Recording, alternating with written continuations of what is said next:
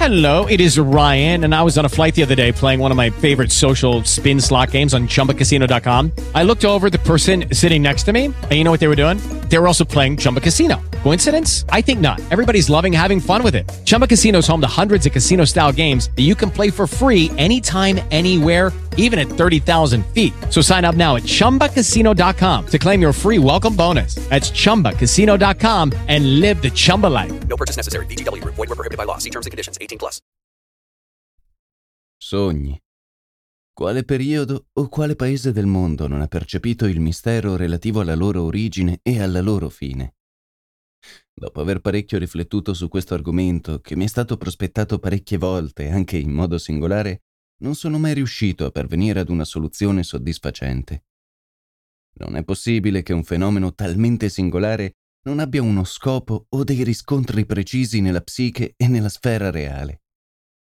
Noi sappiamo che nell'antichità il sogno era ritenuto il modo in cui gli dei comunicavano con gli esseri da loro creati e quando, così come è capitato a me, vediamo che produce un effetto determinante su delle persone che pensavamo fossero malvagie, fino ad arrivare al punto di far terminare delle abitudini ormai consolidate e sovvertire completamente la vita ed il modo di pensare di un peccatore conclamato, non possiamo pensare che sia frutto di qualcosa di casuale inerente ai processi del sonno, né di immagini fantastiche evocate da una mente in preda agli incubi, ma ci rendiamo conto che è dovuto all'intervento divino.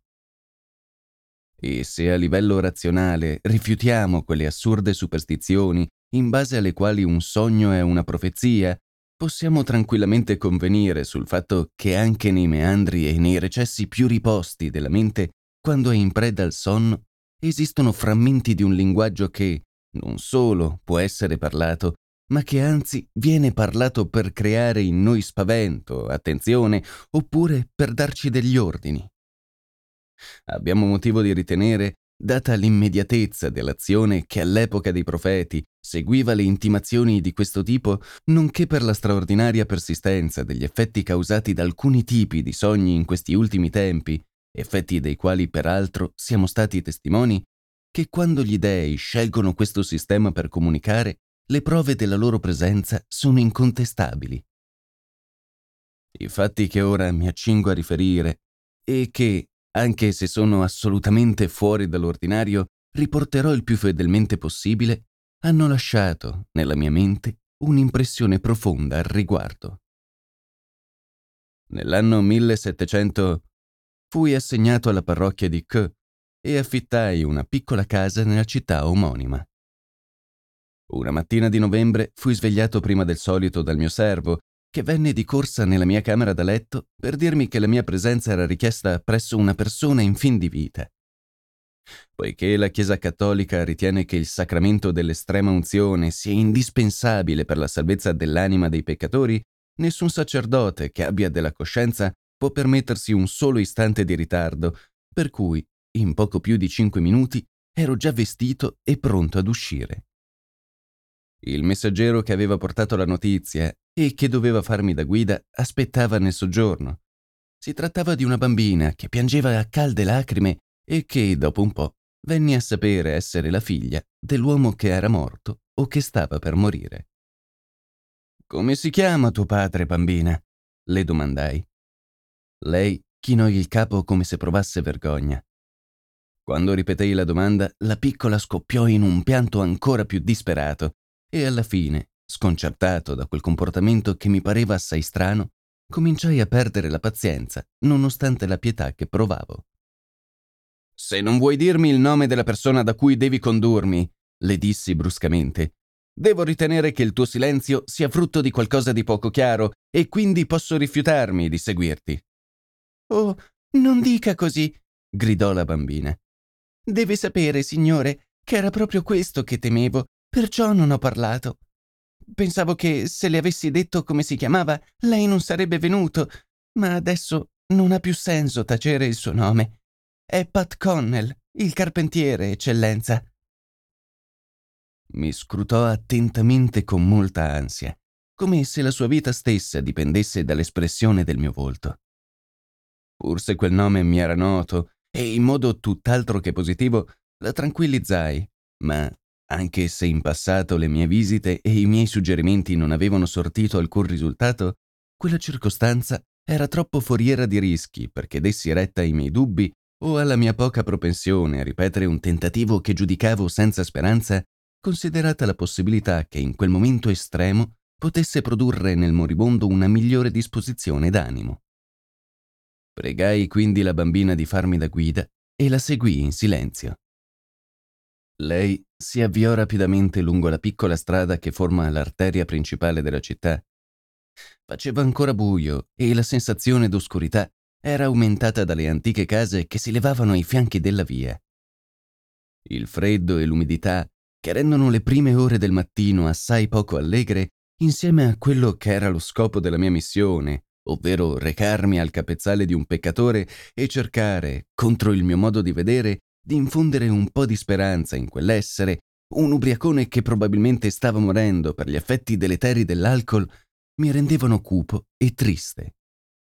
Tuttavia, seguii la bambina che stava percorrendo velocemente il lastricato sconnesso della via principale.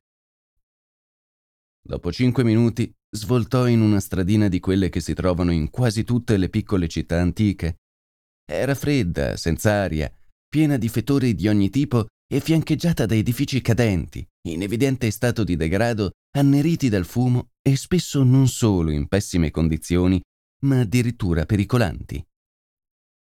Tuo padre ha cambiato casa dall'ultima volta che l'ho visto e a quanto sembra in peggio, dissi rivolto alla bambina.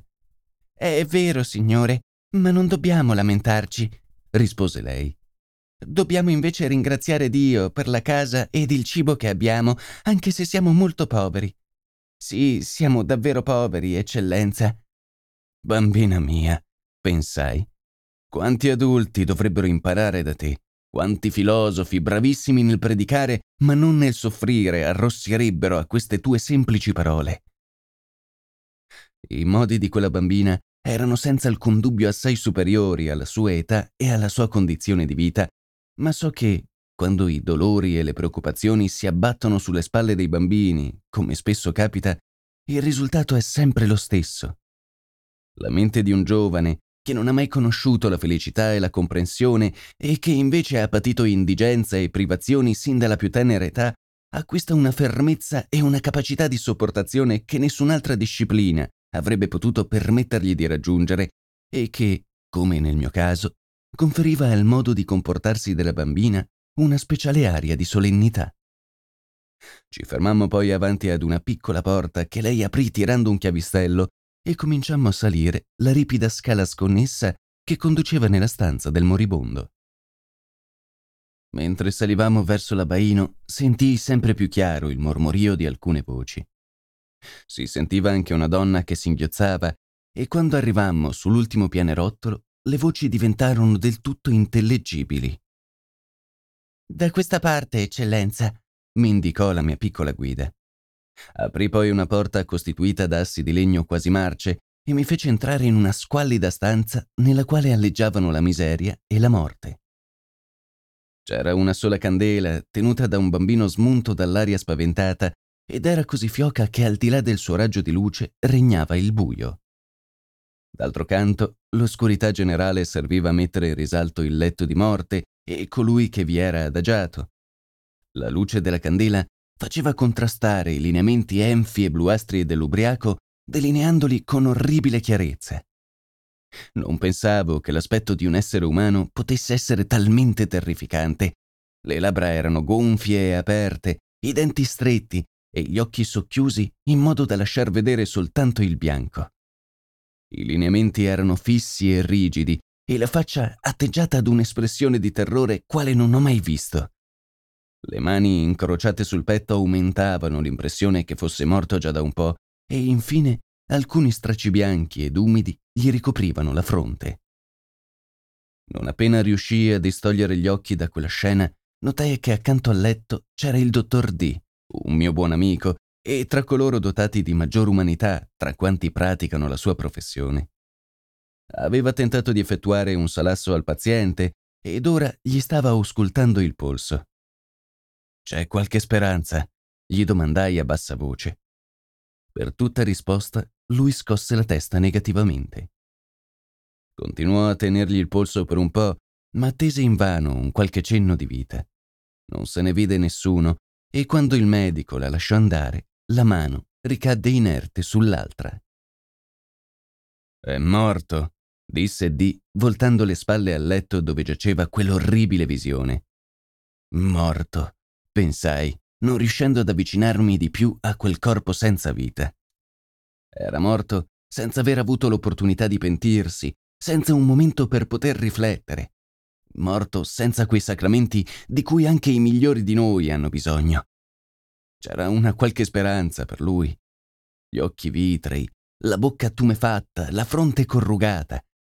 Un pittore ci avrebbe visto un ritratto della disperazione più nera, dell'inferno più profondo.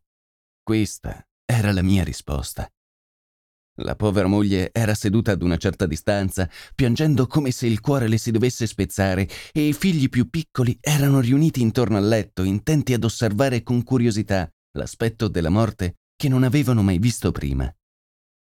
Quando il primo momento di dolore fu passato, un momento che impresse per sempre nella mia memoria la disperazione e la gravità di quella scena, espressi il desiderio che tutta la famiglia si unisse a me in preghiera e da allora i presenti si inginocchiarono mentre io recitavo con fervore le orazioni adatte a quel particolare momento. Pregai così per dieci minuti e ritengo che i miei sforzi siano serviti perlomeno ai vivi. Quindi, terminato il mio compito, fui il primo ad alzarmi. Quando guardai quelle povere creature disperate in ginocchio intorno a me, provai un'immensa pena poi, istintivamente, spostai gli occhi sul letto in cui giaceva il cadavere. Oddio, quale fu l'orrore e la ripulsione che provai nel momento in cui vidi quell'essere spaventoso, simile ad un cadavere, sedersi in mezzo al letto, mentre le bende con le quali gli avevano fasciato la fronte gli ricadevano sulla faccia e sulle spalle simili a grotteschi addobbi. E i suoi occhi semiaperti luccicavano in mezzo al viso era una visione da incubo, impossibile da descriversi. Rimasi letteralmente pietrificato mentre quella cosa muoveva ritmicamente la testa e alzava un braccio in quello che mi parve un gesto minaccioso.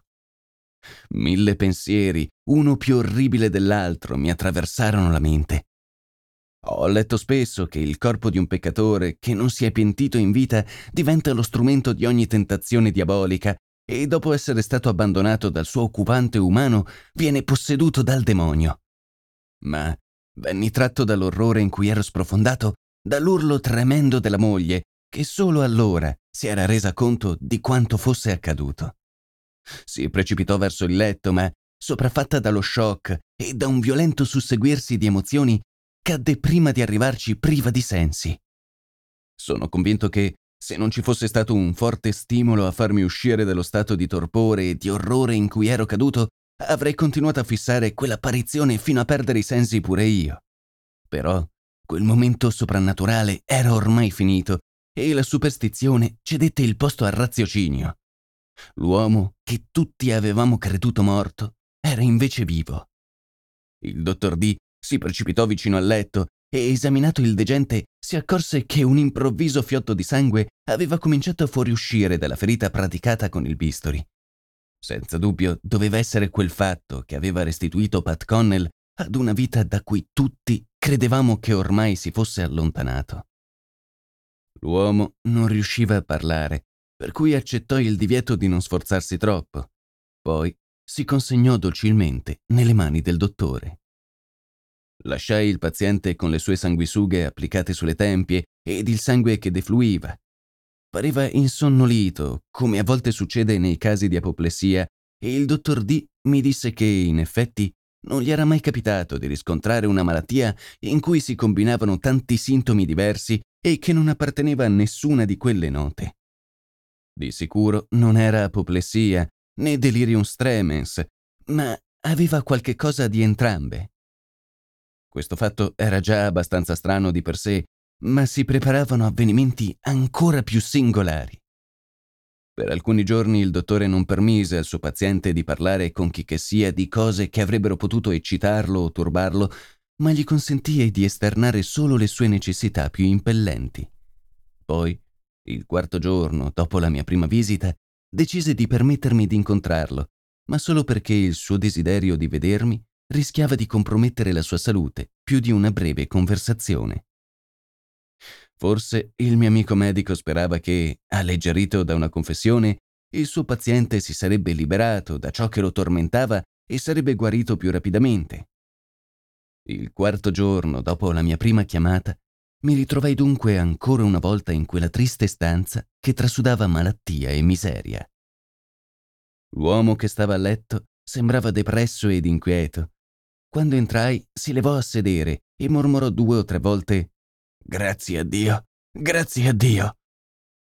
Invitai i familiari che mi stavano vicino ad uscire, poi presi una sedia e mi sedetti accanto al letto. Non appena rimanemmo soli, lui mi disse, con voce tranquilla, Non c'è bisogno di ricordarmi che una vita sciagurata porta al peccato. Lo so già. E so anche dove po- Okay, round two. Name something that's not boring. A laundry? Ooh, a book club. Computer solitaire, huh? Ah, sorry, we were looking for Chumba Casino. That's right. ChumbaCasino.com has over 100 casino style games. Join today and play for free for your chance to redeem some serious prizes. ChumbaCasino.com. No purchase necessary. Void where prohibited by law. 18 plus terms and conditions apply. See website for details. Hello, it is Ryan, and we could all use an extra bright spot in our day, couldn't we? Just to make up for things like sitting in traffic, doing the dishes, counting your steps, you know, all the mundane stuff. That is why I'm such a big fan of Chumba Casino. Chumba Casino has all your favorite social casino style games that you can play for free anytime, anywhere with daily bonuses. That should brighten your day a little. Actually, a lot. So sign up now at chumbacasino.com. That's chumbacasino.com. No purchase necessary. VGW Group. Void were prohibited by law. See terms and conditions. 18 plus. porta il peccato. L'ho visto chiaramente con questi occhi, così come vedo lei. Così dicendo, si rotolò sul letto come se volesse nascondere la sua faccia sotto le lenzuola, ma si levò subito ed esclamò con forza sorprendente È inutile cercare di prenderci in giro, signore. So bene di essere condannato al fuoco dell'inferno perché sono stato all'inferno. Che ne pensa? All'inferno, ho detto. Sono condannato per l'eternità. Non ho alcuna speranza. Sono dannato, dannato, dannato. L'ultima parola fu letteralmente gridata. Quella foga era terribile. Lui si ritrasse, poi rise e singhiozzò istericamente. Versai un po' di acqua in una tazza e gliela porsi. Dopo che ebbe bevuto, gli chiesi se non avesse qualche cosa da dirmi e lo pregai di farlo in maniera sintetica, agitandosi il meno possibile. Lo minacciai anche che, qualora si fosse lasciato andare a degli eccessi, sarei stato costretto ad andarmene. Sono uno sciocco, mi disse. Dovrei ringraziarla già solo per il fatto di essere venuto da uno sciagurato come me, ma non posso benedirla, in quanto non è in mio potere dare benedizioni. Gli dissi che avevo fatto nient'altro che il mio dovere e lo invitai a dirmi qual era il peso che gli gravava sulla coscienza. E allora lui cominciò. Quando venerdì scorso arrivai a casa ubriaco, non ricordo come riuscii a raggiungere il letto. Durante la notte mi svegliai e mi alzai perché avevo bisogno di aria fresca, ma non avevo il coraggio di aprire la finestra per paura di svegliare i bambini. Era buio presto, per cui feci fatica a trovare la porta, ma alla fine la raggiunsi e cercai le scale a tentoni, scendendole come meglio potevo. Mi sentivo abbastanza lucido e provai a contare i gradini per non inciampare. Arrivato sul primo pianerottolo, che il Signore ci assista, il pavimento mi cedette sotto i piedi e caddi giù per un tratto lunghissimo, tanto che persi conoscenza. Non mi ricordo per quanto tempo precipitai, ma mi parve per un'eternità. E quando finalmente ripresi i sensi, ero seduto all'estremità di un grande tavolo, ma così grande che non riuscivo a scorgerne l'estremità opposta. Sui lati, fin dove arrivava lo sguardo, erano seduti degli uomini, e in un primo momento pensai che ci trovassimo all'aria aperta, ma c'era uno strano odore di fumo e una luce come non l'avevo mai vista prima, scarlatta e baluginante. Non dovetti attendere molto per capire qual era la sua provenienza, in quanto, alzati gli occhi, vidi delle grandi sfere color rosso sangue che dondolavano e crepitavano nell'aria. Mi resi conto che illuminavano le scanalature di un grande soffitto di roccia che ci sovrastava come se fosse un cielo. Allora, quasi senza rendermi conto di ciò che stavo facendo, mi alzai e dissi Non ho alcun diritto di stare qui, me ne devo andare. E in quel momento l'uomo che stava seduto alla mia destra sorrise e disse Siediti, non è più possibile che tu te ne vada. Aveva una voce esile, più di quella di un bambino, e quando ebbe finito di parlare sorrise di nuovo. A quel punto gridai Per l'amor di Dio, fatemi uscire di qui. C'era un uomo enorme, che prima non avevo visto, seduto all'estremità del tavolo presso il quale mi trovavo. Era alto quanto dieci uomini normali, o forse anche di più, e aveva un viso terribile e grave. Quando si alzò, tese le braccia davanti a sé, e allora tutti i presenti si inginocchiarono, emettendo un verso simile ad un sospiro. Il cuore mi si riempì di terrore perché lui mi stava guardando e non riuscii a spiccicare una sola parola. Capii che ero totalmente in suo potere e che avrebbe potuto fare di me ciò che voleva. E infatti, ormai sapevo chi era. Allora disse: Se mi prometti che tornerai, puoi allontanarti per un po'. La sua voce era terribile e gravida di presagi funesti, e la sua eco ingigantì in quella immensa caverna fondendosi con le fiamme dei fuochi. Poi, quando quel gigante si sedette, fece un rumore di una fornace sfrigolante. A quel punto, chiamando a raccolta tutte le mie forze, risposi Prometto che ritornerò, ma per l'amor di Dio lasciatemi andare. Poi non vidi e non sentii più niente, e quando rinvenni mi trovavo in questo letto coperto di sangue, mentre lei e gli altri stavate pregando ai miei piedi. In quel momento fece una pausa per asciugarsi le gocce di sudore ghiacciato che gli ricoprivano la fronte. Per un po' rimasi in silenzio, perché la visione che aveva testé evocato era riuscita a creare in me una profonda impressione.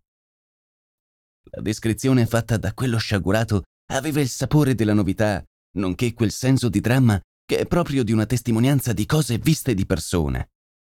Nell'orrore che traspariva dal racconto dell'esperienza vissuta da quell'uomo, negli sprazzi descrittivi e nella rappresentazione sia del luogo di pena che dell'essere che a quel luogo era preposto, c'era qualcosa che mi riempì di timore reverenziale, per non dire di vera e propria paura. Dopo un po', il malato disse, con un'ansia tremenda ed un impellente desiderio di essere aiutato, Eccellenza, è mai possibile che esista una qualche possibilità di salvezza per me? O devo tornare in quel posto perché il mio destino è ormai segnato?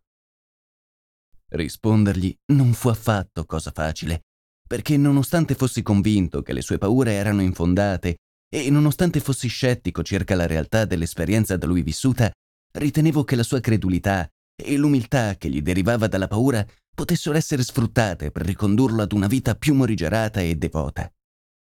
Gli risposi quindi che poteva considerare quello che aveva fatto come un sogno che gli aveva dato un avvertimento e non già come la preveggenza di qualcosa che avrebbe dovuto ineluttabilmente verificarsi e che la nostra salvezza non dipende da una parola o da un singolo atto, ma dal comportamento di tutta una vita.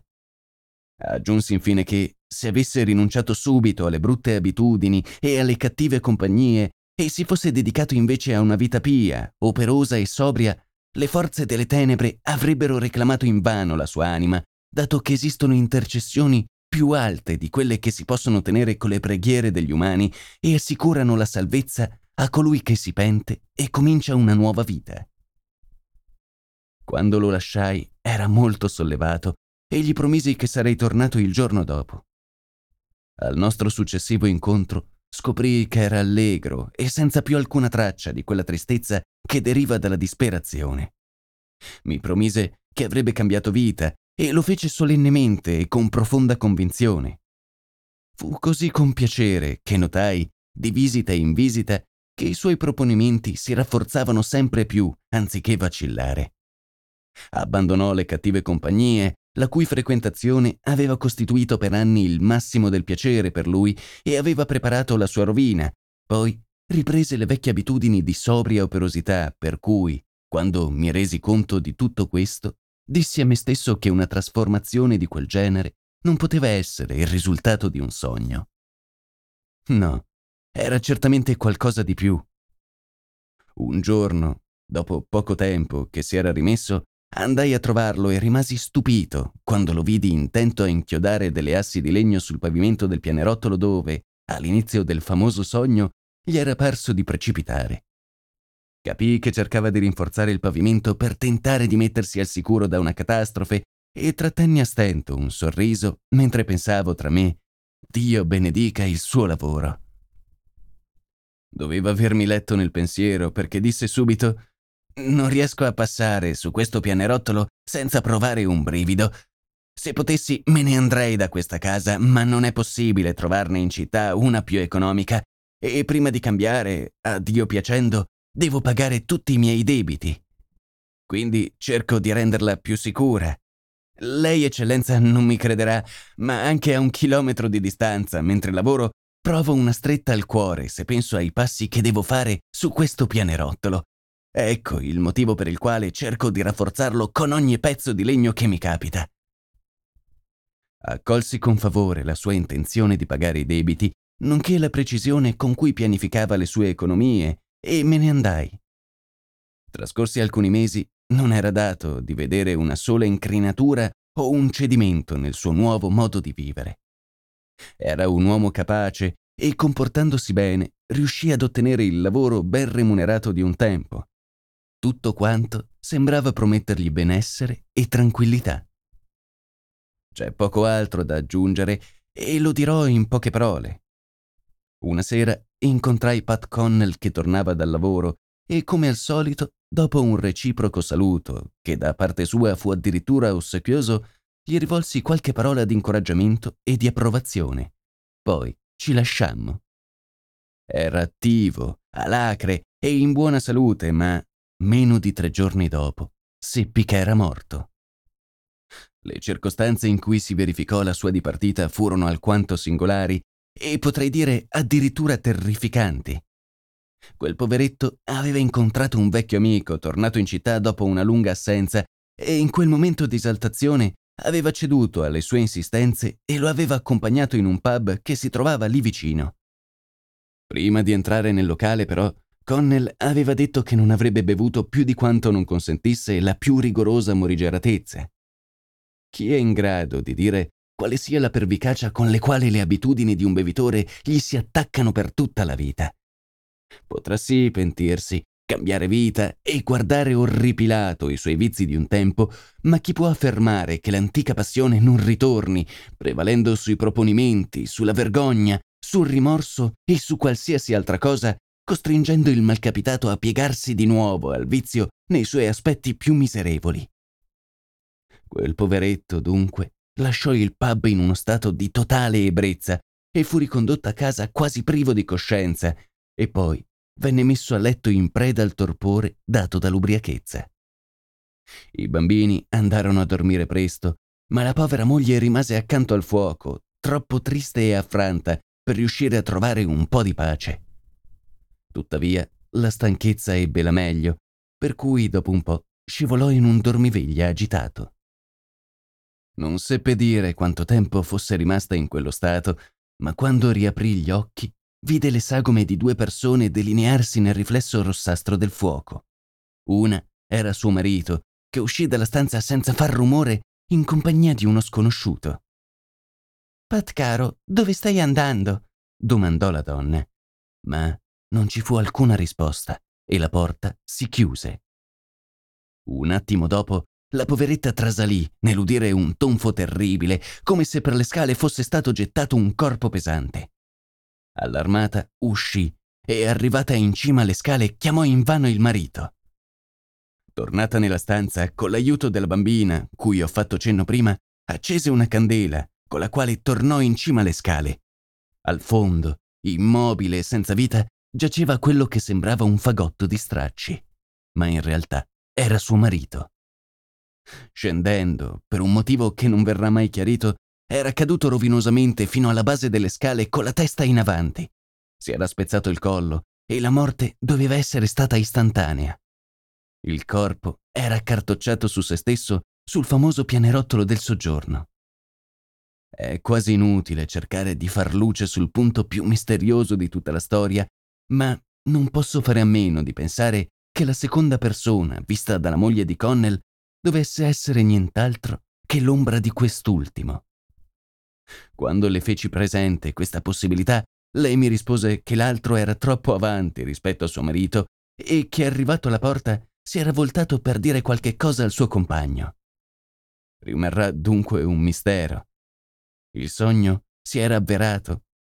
Quali posti aveva visitato lo spirito di Connell? Beh, nessuno può dirlo.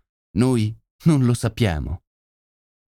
Lasciai quella casa dove alleggiava la morte in uno stato di orrore inenarrabile, con l'impressione di non essere completamente sveglio. Ciò che vedevo e sentivo era come se fosse visto attraverso il velo di un incubo. La coincidenza era troppo tremenda.